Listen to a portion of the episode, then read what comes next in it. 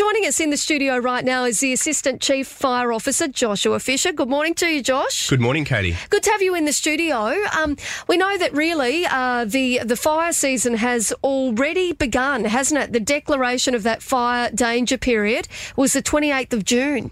Yeah, that's correct. So we're, we're well into our uh, bushfire season here in the top end, uh, and all emergency services personnel, uh, especially our NTFRS volunteer members, have already given uh, so much this top end fire season. You know, spending time away from families, uh, jobs, and their loved ones, working to keep the community safe. Do you reckon we're going to have a fairly um, big fire season, given the fact that we had, I guess, we had quite a bit of rain. Um, you know, generally we see quite a bit of growth around the place, and then as it dries out, uh, becomes sort of what would you call it? Fuel for fires. Yeah, certainly. So, you know, the top end wildfires this year have been fueled by the high levels of growth that Yep. uh, uh, following that increased rainfall we experienced from last wet season. So, this growth uh, presents a significant challenge for landholders and our firefighters um, because fires can easily start and then move very quickly, which often catches people off guard. Yeah. Um, that we are for certain areas of the top end in an above normal bushfire potential, uh, Yep. resulting from that increased grass growth.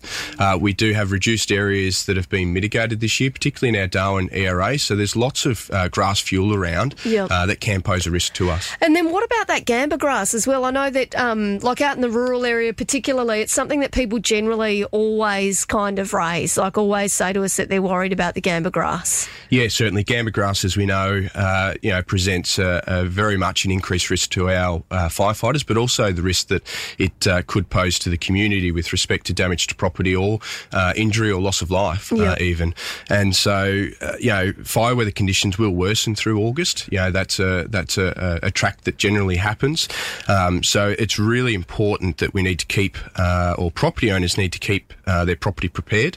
They need to have a bushfire survival plan that's up to date and discuss with their family uh, and through anyone that's at their household, whether there's visitors uh, visiting from interstate or from anywhere else in the territory. Is it too late? Um, you know, I know that people in the rural area are much do- much more switched on than this stuff than I am, but is it too late for them uh, to be doing different stuff on their blocks now to make sure that they're prepared, or is it still is it still an opportunity for them to do so? No, there's still an opportunity. Uh, very basic tasks like keeping their lawns cut and clearing overhanging tree branches or any leaf litter. You know, that may save uh, their home or possessions if a fire does threaten this dry season. So, uh, landowners need to be managing their property for fire year round. Yeah. Hey, um, I know that already since the 28th of June, you guys have already gone out to 246 wildfires. Is this is the figure that I've seen? That seems like a large number already, is it? Yeah, it certainly is. 246 wildfires since the commencement of the top end uh, fire danger period. That's probably an increase around 50 to 60 than what we would uh, have normally seen over the last couple of years. So that's certainly reflective of that increased grass growth uh, and reflective uh, of um, of the some of the less mitigation that has occurred in the um, Darwin ERA.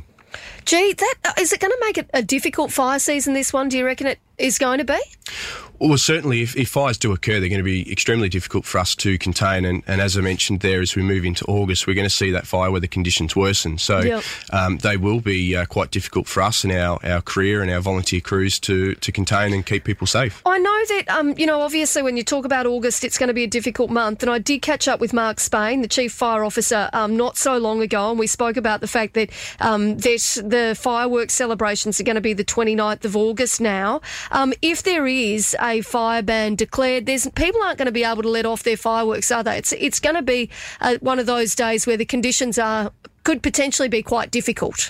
Yeah, look, every day we assess the risk. We work with the uh, Bureau of Meteorology and our counterparts at Bushfires NT to understand what the uh, forecast fire weather is going to do. And from that, we make decisions, particularly around declaring uh, fire bans.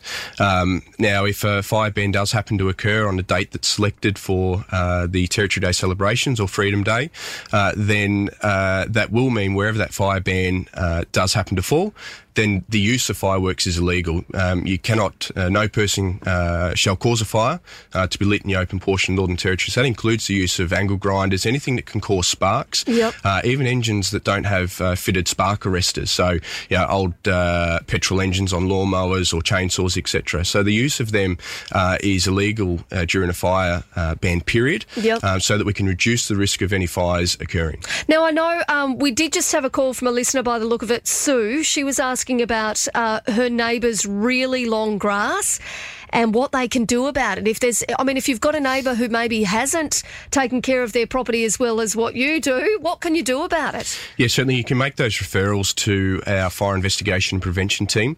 Um, you know, it's really important that uh, rural property owners are managing their property for fire, so they have a fire break installed, but they're also managing that accumulation of of, um, of uh, flammable material, is what we would call it, so grass.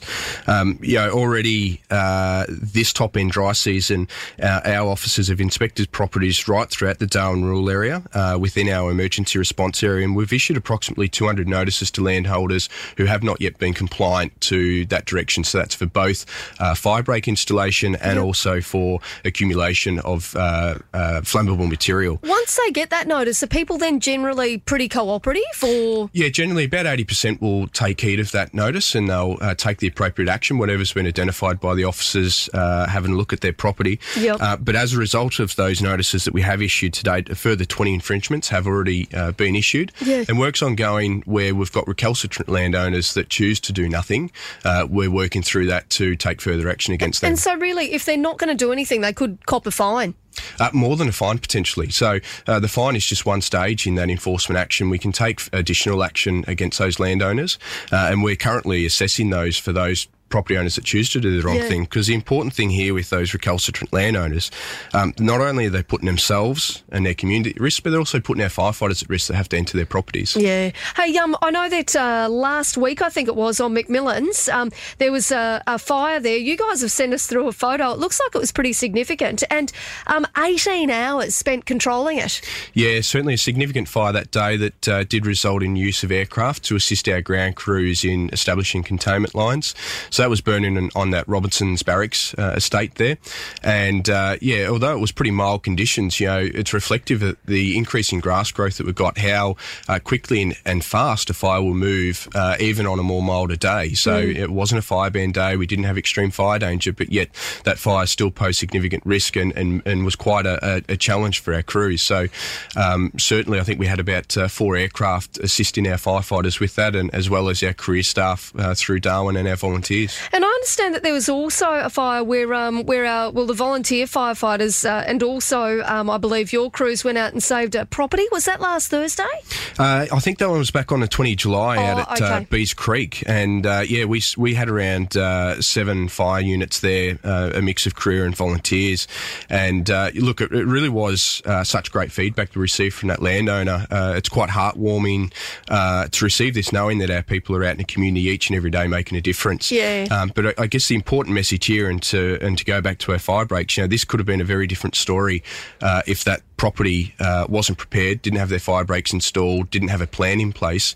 Uh, we might not have been seeing such uh, great feedback because Yeah. their property could have been uh, severely damaged. Well, and I guess, you know, if you're a townie like me, you probably don't know exactly what needs to be done to prepare your property. But for a lot of our rural uh, landowners, they have got a very good idea of what they need to do. Is there somewhere, though, like if, if somebody, let's say, has just bought a property out in the rural area and they're not 100% sure exactly what they need to do to make sure that they are prepared, is there somewhere they can go or someone they can actually have a chat to even to try and sort it all out? Yeah, there's a couple of great tools that uh, new property owners or even old property owners that just want to do a little bit more can go to. They can go to the Police Fire Emergency Services webpage Yep. and click on to the uh, Fire and Rescue Service. And in there is a, a really good property uh, bushfire planning guide that talks about the steps that uh, landowners need to take or land occupiers need to take to, uh, to prepare their property. Yep. But also reaching out to our volunteers. You know, volunteers live in a community.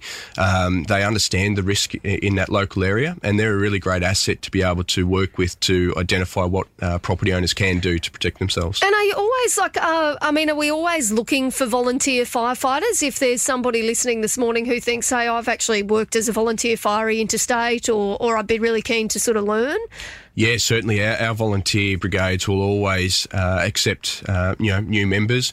Uh, we'll, we're, we're always accepting applications from members of the community who wish to volunteer. Yep. Um, you know, there is a variety of roles. Uh, there's some training that we can get them if if they um, haven't ever volunteered before in that space. So certainly approach their local volunteer brigade or get in contact with the fire and rescue service. Well, it does sound like it's going to be a busy, uh, busy fire season for you guys. We always appreciate you coming in, Josh. Thank you so much for your time this morning. Thanks, Katie. Thank you. It is the Assistant uh, Chief Fire Officer there, Joshua Fisher. Now,